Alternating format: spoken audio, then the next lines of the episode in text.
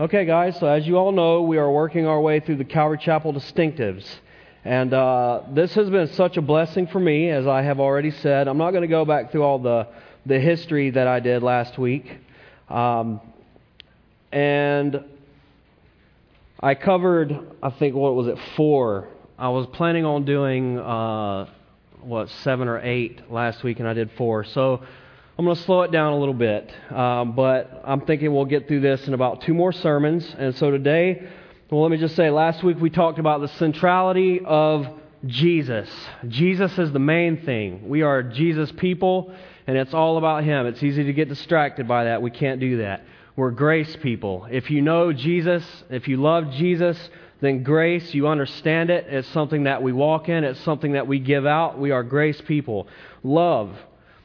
When you have Jesus people in a grace place, love ought to come naturally. We, we uh, are so grateful for the love of God. And again, this is something that we walk in and we extend graciously to others. And we talked about the scriptures. Obviously, this is a hallmark of the Calvary Chapel movement. We are all about the Word of God, teaching verse by verse, book by book, cover to cover. And so I, I kind of walked through all of that last week. And so now, today, we're going to talk about doctrine we're talking about the Holy Spirit in Calvary Chapel. We're going to talk about the rapture of the church.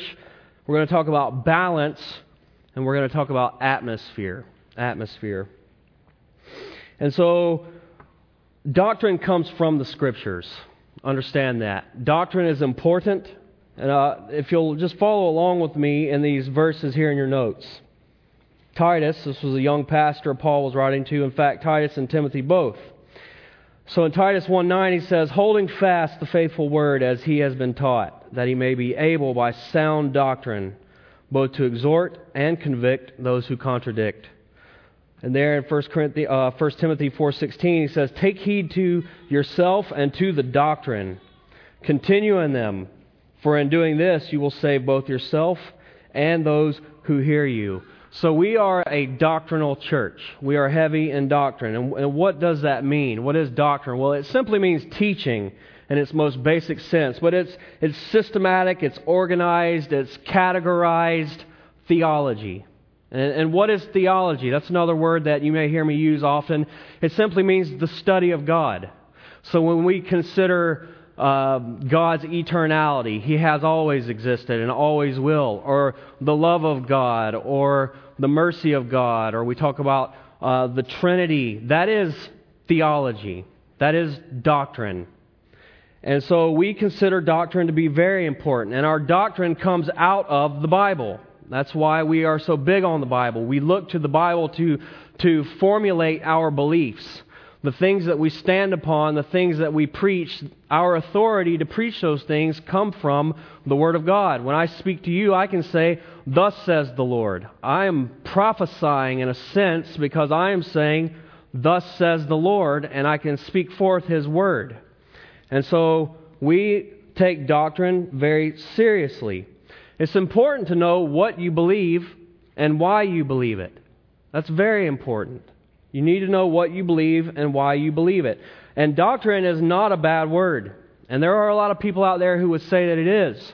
They say doctrine is divisive. Doctrine divides. We want to be about unity. We want to be united. And doctrine does nothing but divide. That's what they would say. And that is that's bad. That's wrong. It is divisive in a good way. There need to be clear-cut distinctions. You understand? There are certain things that, that I cannot waver on. There are certain things that I have to stand firm upon. There are certain things that, that if someone else believes it, you can't say you're a Christian. All right? If you don't believe that Jesus is the Christ, the Son of God, and that He is the, the only way unto salvation, then we have a real problem. There's a real issue there. And so it's important to have doctrine. At times, we need to have clear lines of and boundaries. You, you following me? You tracking with me? And we're going to talk a little bit about that in a minute. I'm going to kind of show you as we move through this lesson a little bit about how doctrine works its, its way out practically for us in our study of the Word of God. So we may be contemporary We are con- a contemporary church. We're contemporary in our style, our dress, our worship, but we are very traditional in our doctrine. I would say that we are fundamentalist. Some of you in here might think that's strange to say that we're fundamentalist.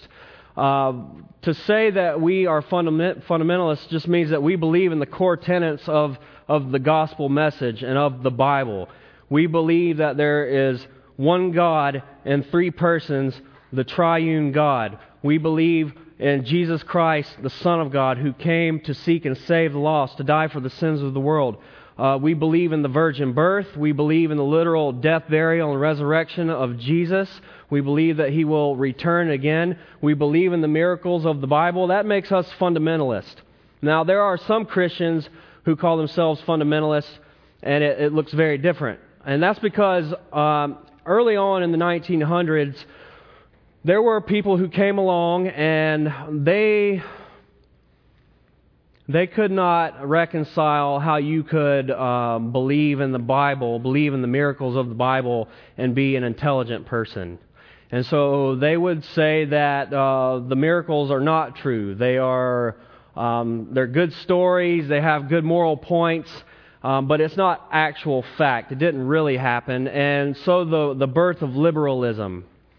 Okay, they began to have a, a low view of the scriptures and they began to deviate from the authority of the, of the scriptures. And so there were people who rose up and said, No, no, no, we believe that the Bible is truth, 100% truth, literal from cover to cover, and they were known as fundamentalists. You understand? And so what happened, however, in time is the fundamentalists began to uh, really create a lot of rules and regulations, uh, dress code a bunch of do's and don'ts, and they, they began to take on kind of a harsh, a harsh look, and they were uh, became very legalistic. And so when we hear fundamentalists, we think of like um, independent fundamental Baptist. And the town that I'm from, where I, I grew up, this was very real in the culture there. And so, um, Calvary Chapel, for instance, um, a lot of those churches would not have fellowship with us. There was a, a really popular university in that town, and uh, they had a lot of influence on that town, a Christian university. And if you were a Calvary Chapelite, you couldn't even go to that university because of our music. We had drums in our music and our, our dress code. And so that, in some sense, is what people think when they hear fundamentalists. They think that. And that is simply not the case. Fundamentalism is exactly what I just said. We believe in the core tenets of the Scriptures, the fundamentals, fundamentals of the Scripture. And that's, that's what we are. That is who we are. So it's important that you know that. It's important that you understand that. We take a hard stance on, on things. We know what we believe, why we believe it. We are a very doctrinal church. And having said that, I want to move into the doctrine of the Holy Spirit. The doctrine of the Holy Spirit.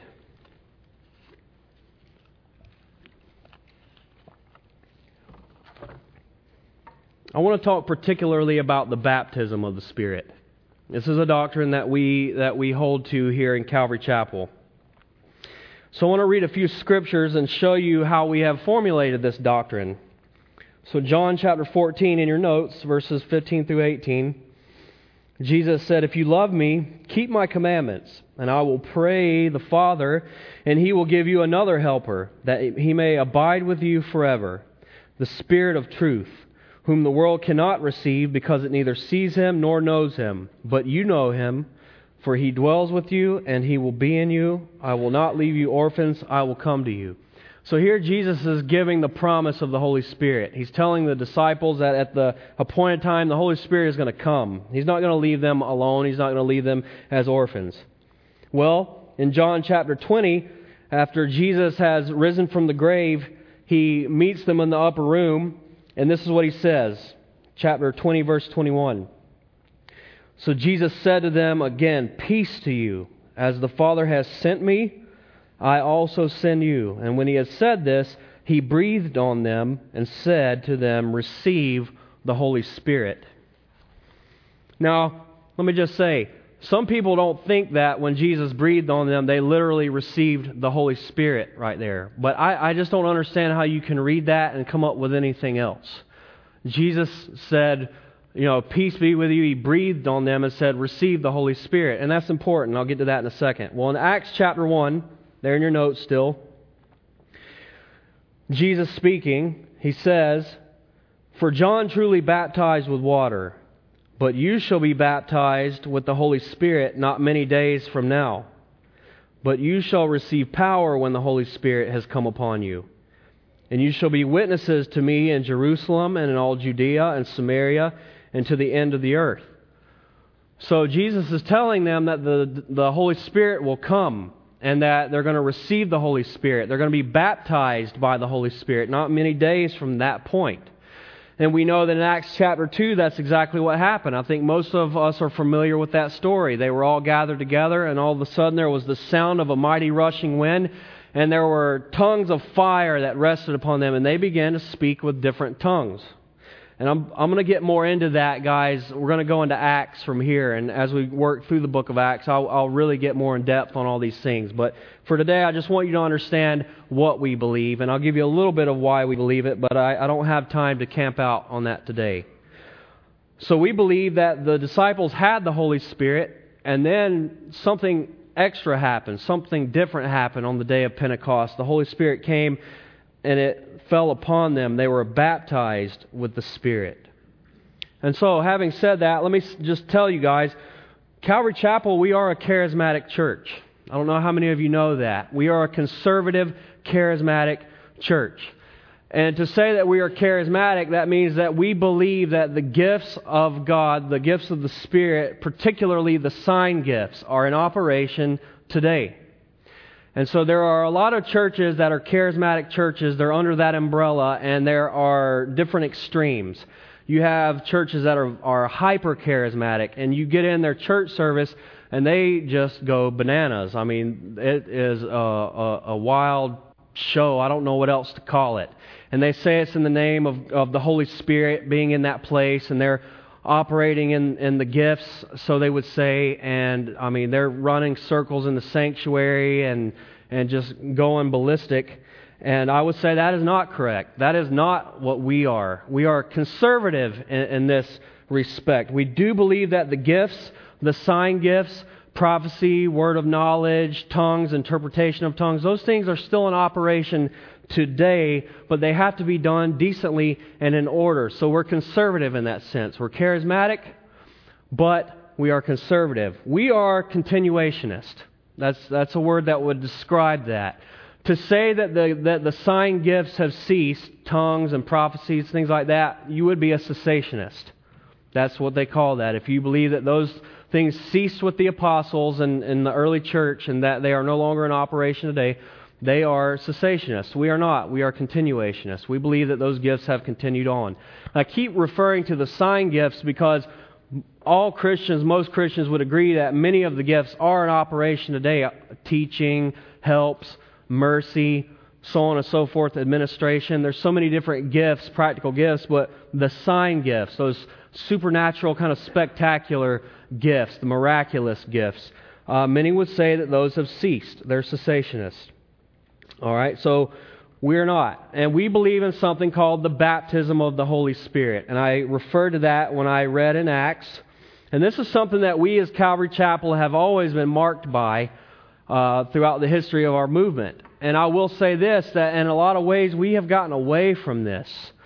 I, I recently heard it said that we as Calvary Chapel are uh, professing continuationists, but we are practicing cessationists because we have become so conservative in it, people don't operate in these gifts at all anymore, seemingly.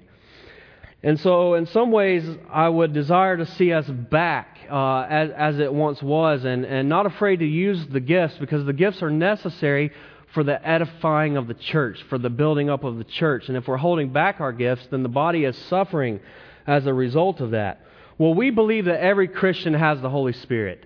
If you, and see, some of those more extreme charismatic churches would say that you're a Christian, but you can be a Christian and not have the Holy Spirit. That is false.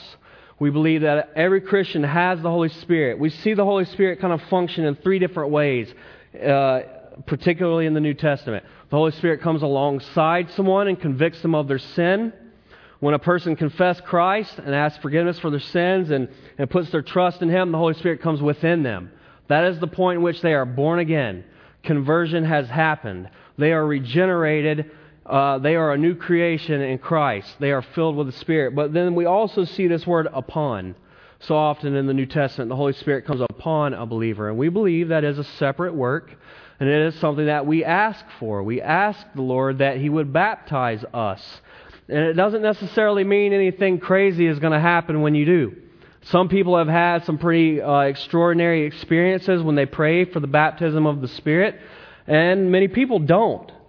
And that's okay. We're not, the Bible uh, doesn't tell us that it ought to. We just believe because in, I believe, Luke chapter 11, Jesus talks about how God gives the Holy Spirit to those who ask. And he's particularly talking about if human earthly parents know how to give good gifts. Us being wicked or evil compared to God, yet somehow we still know how to lavish blessings on our children, right? How much more will our Heavenly Father give good things? Our Heavenly Father give the Holy Spirit to those who ask. So this is something that we seek. And we believe that it is for the purpose of serving the Lord more boldly and that's what we see here. He says that the Holy Spirit will come upon you, and you will be witnesses to me in Jerusalem and Judea and Samaria to the ends of the earth.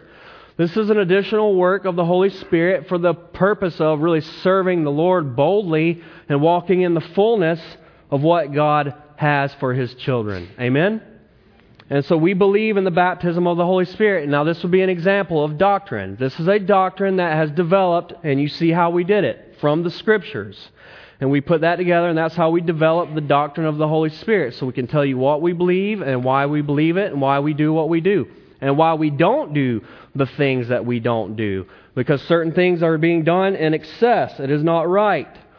And so um, I want to encourage you guys if you have not been baptized in the Spirit, if you haven't prayed, pray. The Father desires to give good things. The Father desires to give the Holy Spirit to those who would ask. Now, let me just say this the Holy Spirit, his main ministry is to point people to who? To Jesus, exactly. So don't forget that. That ultimately is the Holy Spirit's objective, to point people to Christ. That's why we, we keep our focus on Christ. And I will tell you that a church that is truly Spirit filled is a church that is going to be truly Christ centered. Does that make sense? So, one of the marks of the Holy Spirit being in this place is we're a Christ centered church. We're about Jesus. We are looking at Him. We are worshiping Him. We are seeking to please and honor and obey Him. We are a Christ centered church, being a Spirit filled church. And so, we'll talk more about this uh, here to come as we get into Acts. Um, but this has been something that has been true of the Calvary movement from the very beginning. We are a Holy Spirit filled church. We believe in the baptism of the Spirit, the, the operation of the gifts. And let me say this um, you don't usually see people speaking in tongues in the sanctuary. We don't necessarily believe that this is the best place for that to happen, uh, particularly while the teaching is happening, because we believe that the Holy Spirit is speaking right now as the Word of God is being uh, spoken to you guys. So for someone to stand up and, and to have a tongue, it seems contradictory because the Holy Spirit is not going to interrupt himself. The Holy Spirit is speaking.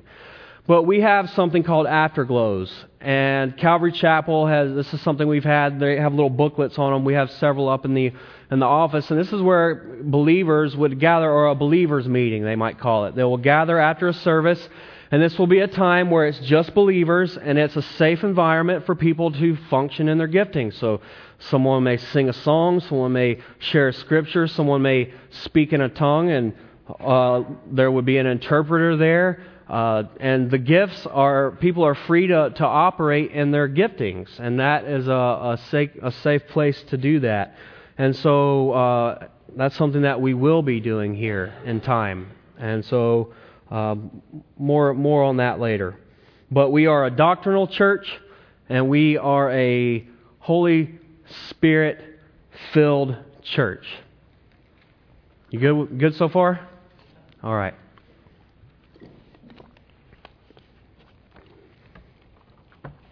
We believe in the rapture. This is, uh, well, let's just read these scriptures. This is something that has been very true of Calvary Chapel from the beginning. 1 Thessalonians 4 17 and 18. Then we who are alive and remain shall be caught up together with them in the clouds to meet the Lord in the air. And thus we shall always be with the Lord. Therefore, comfort one another with these words. So here you have it. That word caught up there is the word from which uh, we uh, derive uh, rapture in the Latin. It's, uh, it means snatched away, snatched upwards. Matthew 24, 42 through 44, Jesus speaking says, Watch therefore, for you do not know what hour your Lord is coming. But know this, that if the master of the house had known what hour the thief would come, he would have watched and not allowed his house to be broken into. Therefore, you also be ready, for the Son of Man is coming at an hour you do not expect. So, this is truly a distinctive of Calvary Chapel. This is something that we hold to and that we preach often the soon return of the Lord. The Lord is coming for His church, the rapture. As I said before, this is heavily debated in the church. Not everybody holds to this. Even in this assembly, there would be some people present here who don't necessarily hold to the pre tribulation rapture, and that's okay. This is one of those areas where we can agree to disagree and still fellowship, and, and we're all Christians here. That would be a non essential. Okay? It is a distinctive of Calvary Chapel, but it's a non essential to Christianity. People do fight over this, they do debate, it does get heated, and that is so unnecessary. This is meant to be something that comforts people. 1 Thessalonians chapter 4 verse 18 said that. Therefore comfort one another with these words. We look forward to the day when our Lord returns. We eagerly await his return and we believe he'll return at a time that nobody knows. This is, in my opinion, the most consistent view with what Jesus said here in Matthew 24 when he said, Watch, because you don't know when. Here's the thing, guys. Nothing has to happen for the rapture to happen now. The Lord could come for his people today. And I know that is the hope of, of many of us in here. But if we believe all the other end times events have to take place first and the rapture comes after, then we can, at some point in time, be pretty, uh, we can be pretty sure well, the Lord's not going to come back today because all these other things have to happen first. And those things will be obvious when they happen. So we don't really live with a sense of expectancy. We don't really live in a sense of uh, urgency, right? Because, well, we know He's not coming back today. All of these other cataclysmic things have to happen first. So I do believe that this is most consistent with Jesus' warning to the, to the disciples and ultimately to the church. Now, I didn't always just automatically buy into this. This was the first thing that I learned as, as a Christian where I was discipled, but there came a point where I thought, well, maybe that's not necessarily the, the truth. And I did my own study and research with an open mind, and, and I kind of landed here. I, yeah, it makes sense to me. I do believe that the Lord will return and he will call his church up to himself before God's judgment is poured out on this earth, before the, the Antichrist and, and all hell breaks loose. Jesus will come for his church. And so we believe in that, in the rapture. Um, in the early days of Calvary Chapel, namely in the late 60s and early 70s, and even in the, the 80s, man, people really lived like they believed this. Um, I, I told you guys I'm listening to the Chuck tapes, Pastor Chuck teaching through the Bible, and it's interesting to hear him talk about current events uh, because it's so much older, and so he'll he'll make a reference to Carter or Reagan, and and he did a good job of not getting overly political, at least on the tapes. And so um, I remember at one point he was talking about how the church was bursting at, at the seams. I mean, they they could not house all the people, and they were having multiple services, just thousands and thousands of people. But instead of building a large, larger property um, building, at least at that point in time, they felt very much led to spend that money on getting the gospel out because they really believed the Lord was coming back any day. And so that is really the objective. We call that the purifying hope. That is how the Christians are supposed to live. And I believe that's how the Lord has desired every generation of Christian Christians to, to function and operate. We really live in this place where we believe the Lord could come back. That would really have an effect on how you live your life. If you really thought that the Lord was coming back today, I mean, if you really believe that, what would you do? What would you not do? I've been in situations where in my in my Christian life where I was so far from the Lord, I thought, man, I hope the Lord doesn't come back right now. Have you ever felt that way? I'm sure there are some people in this room that that that resonates with you right now. And then there are people who who have that hope. They're just ready for the Lord to come back. They've they've had enough of this this world. They're tired. They're hurting. They're broken. They're eager for the Lord's return. And, and that is a hope that we have, and that is something that has always been so real in the Calvary Chapel movement. And it, it's not so much anymore. The younger generations, it's not something that you hear so much anymore. And what's interesting about that is that's actually a sign that the end is getting near. People stop thinking about it. They stop uh, talking about it. They don't really believe that it's, it's going to happen. You know, they talk about how Jesus talked about how in the end it'll be like the days of Noah when they were they were uh, being married and given in marriage and eating and drinking. When we hear that phrase, the days of Noah, we think, oh, like it was bad, it was terrible, debauchery, sin, and that's going to be a sign of the end of the times. Things are going to be so bad. That's not what it's saying. It's saying it will be life as usual. Everybody's just going on about their business. They're not looking up. They're not thinking about the end. They're not thinking about the return of the Lord. They're just marrying, being given in marriage, eating and drinking, being married, life is good. They're just moving forward. They've stopped waiting, they've stopped looking up. And so that's an interesting thing to consider. But ultimately, this is supposed to provoke us to holiness and to an eager await of the Lord's return, that purifying hope. So we have always hold, held to the rapture, and, and we still do. All right, moving on. Talk about balance. We are a balanced church. Where the Bible speaks plainly, so do we. This is something that we, we really strive for. When the Bible takes a clear cut position, we take that position and we hold to it unapologetically. But where the Bible is fuzzy or it's, it's not so clear or there are, are multiple possible interpretations, we try to uh, kind of hold a neutral ground. We try not to get boxed into to a corner or polarize ourselves when it's just not necessary. And I can give you a good example of this uh, Calvinism. Calvinism and Arminianism. I think most of us in here know what that is. I won't go deep into that today.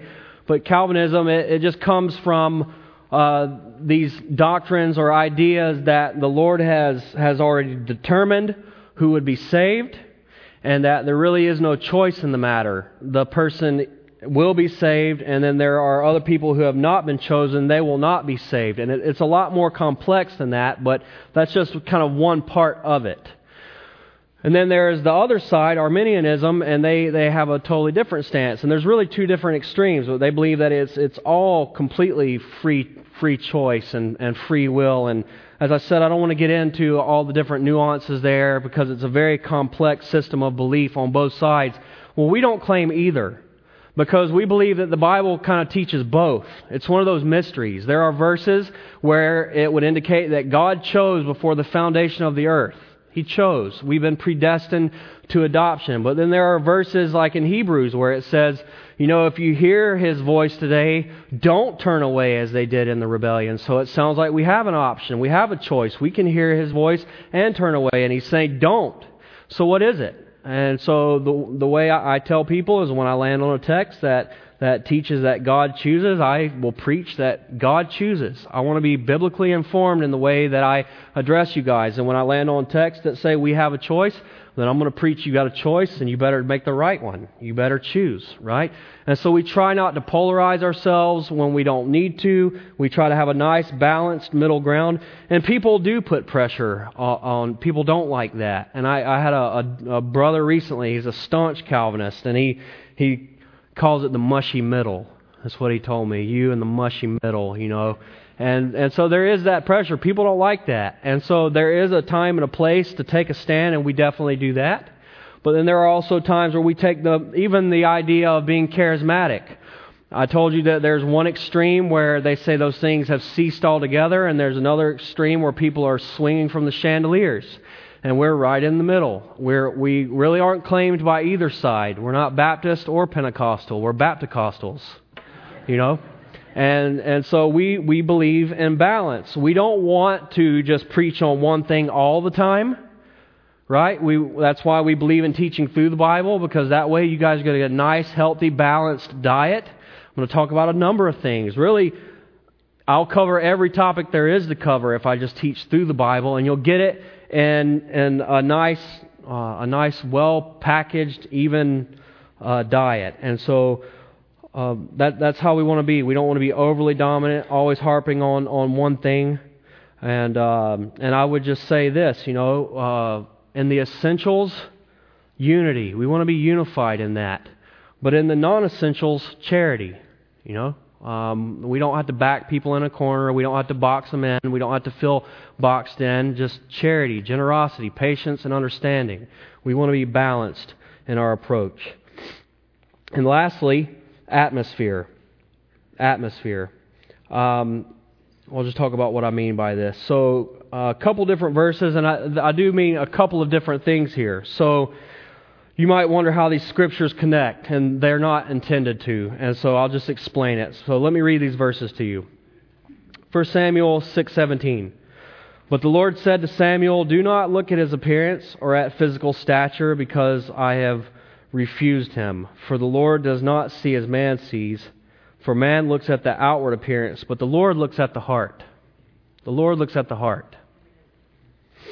1 Peter 3, 3 through 4, do not let your adornment be merely adornment be merely outward, arranging the hair, wearing gold, or putting on fine apparel. Rather, let it be the hidden person of the heart, with the incorruptible beauty of a gentle and quiet spirit, which is very precious in the sight of God. Okay, these two verses were intended to go together, and this is kind of talking about the idea that God looks at the, the inner man, the inner person, the heart. We get really caught up on the outward things. All right, now a slightly different angle here, Psalm 27 1, and I'll explain this too. Unless the Lord builds the house, they labor in vain who build it. Unless the Lord guards the city, the watchman stays awake in vain. So, the atmosphere that we try to have at Calvary Chapel is we try to be um, casual and we try to be relaxed. And I, by that I mean two totally different things. Casual is referring to these first two verses. We don't put a lot of emphasis on externals. We don't put a lot of emphasis on dress code, uh, things of that of that nature.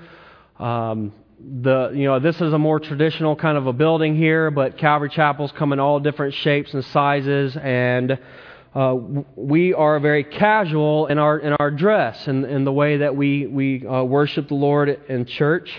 And that's okay because we believe that the Lord looks at the heart. That's what's important to God. We could be very well dressed and we could be in a very ornate and traditional building and our hearts be so cold and so far from God.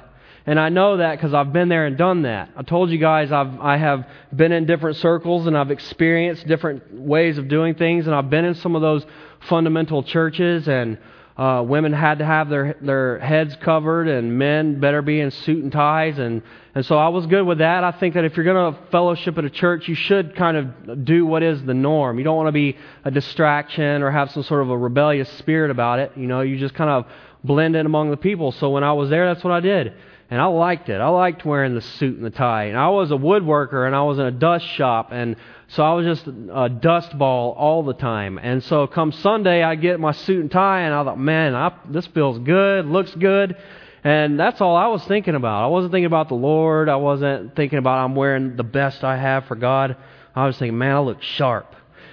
You know, and it's like, what does that have to do with anything? And I told you I went to a, another church that had a real mix. Some people dressed up, some people did not. They kind of gave you the freedom to do either or.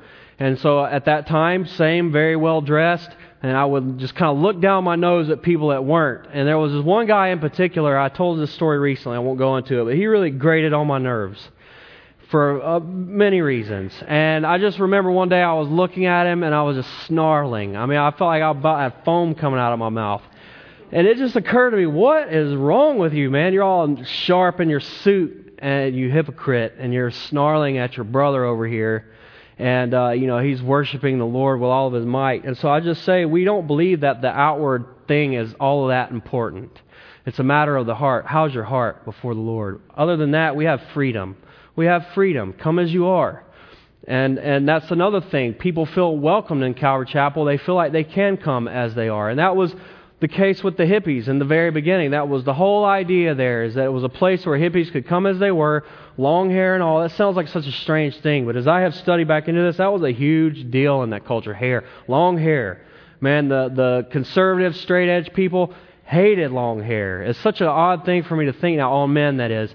And so that was a big deal. So hippies were they could come in with bare feet, long hair as they were, and and they were embraced. They were accepted. And we've been criticized for that. I told you that a well-known pastor said that the current state of the church and the struggles that we're experiencing is all Calvary Chapel's fault. It all stems back to the fact that we were the first church to let the culture dictate how we were going to function. And so out went the ties, and in came the long hair and the hippies, and now look at where we're at today. And it's all Calvary Chapel's fault. And that's, that was a choice that we made, knowing that we would be criticized.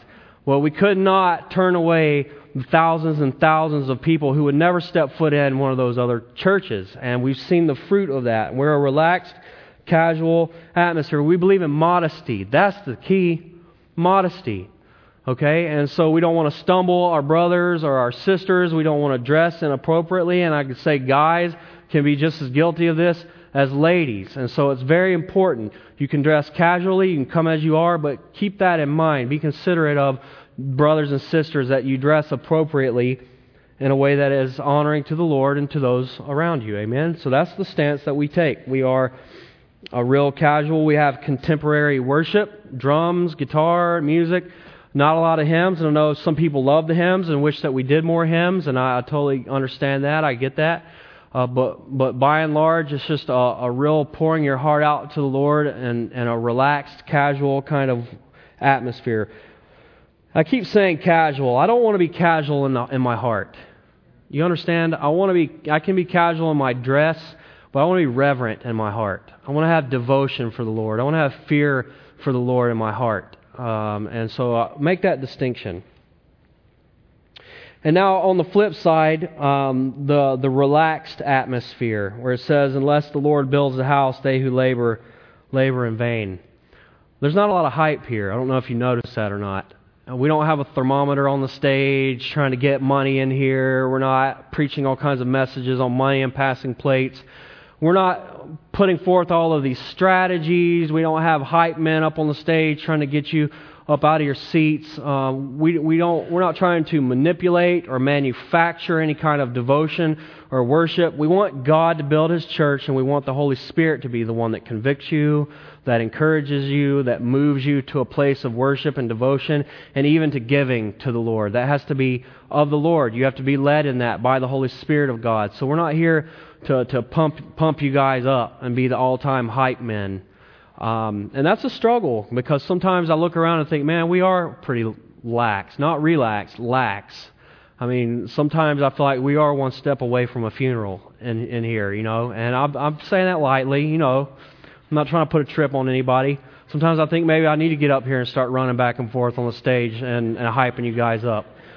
But ultimately, we don't want to fall into that trap the Lord is going to build His church, and we don't have to stress about it. We don't have to sweat about it. We don't have to agonize. That's a weight that I cannot bear, and I wouldn't expect anyone else to bear, and the Lord doesn't expect us to bear it. The Lord said that His yoke is easy, His burden is light. If you're feeling an unbearable burden, the Lord didn't put that there. You put that there, or you let someone else put that there. We're not here to put that there on you guys, okay? So we believe that the Lord is going to do His thing to the glory of His name and for the furtherance of the kingdom by His Spirit and through His Word. Amen? And so we don't have to, to uh, be um, over the top. I mean, we're relaxed in, in our approach to the Lord and, and how we care for each other and minister and serve one another.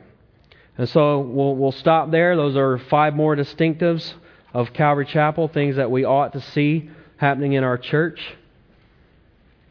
And um, Laura's going to come up and close with a song. I was thinking through this, you know, this is quite different than how we normally do things. You can come on up. And so I don't, I don't want you guys to just be in an ac- academic study here. I hope that your hearts are being encouraged by this and that it's helping you to understand how you fit in here and what we're about. And are you doing these things? Are these things true of you? Are they true of us? And I would say, you know, from this message, I want you to take away the Holy Spirit. I want you really to prayerfully consider in this song how, have you been baptized? Have you asked the Lord to pour His Spirit out upon you?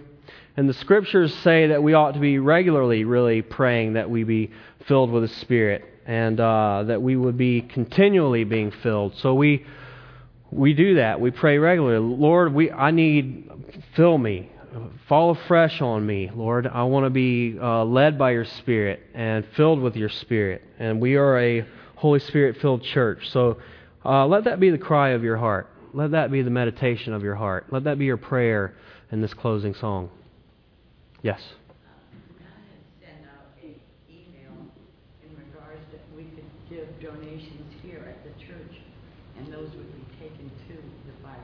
Okay. Yes. So um, there was an email sent out about donations being sent here. We'll get them to the right people. Thank you. So let's pray. Father, we love you and we praise you. We thank you for uh, for Calvary Chapel. We thank you for this wonderful work that you have done, God, and it's so neat to be a part of it. And uh, we love all of these different distinctions, distinctives, things that uh, we embrace as a movement. And uh, particularly, I I uh, think of the Holy Spirit. Lord, I pray that you would pour your Spirit out upon us in this place, and that we would be a Spirit-filled church, a Christ-centered church a church that is filled with the fruits of the Spirit, and that we are loving each other and being patient and kind with each other and walking in the Spirit, Lord. And so I thank you for these things. I pray that you be honored as we close with the song, and I pray that you would bless all the people here. In the name of Jesus, I pray. Amen.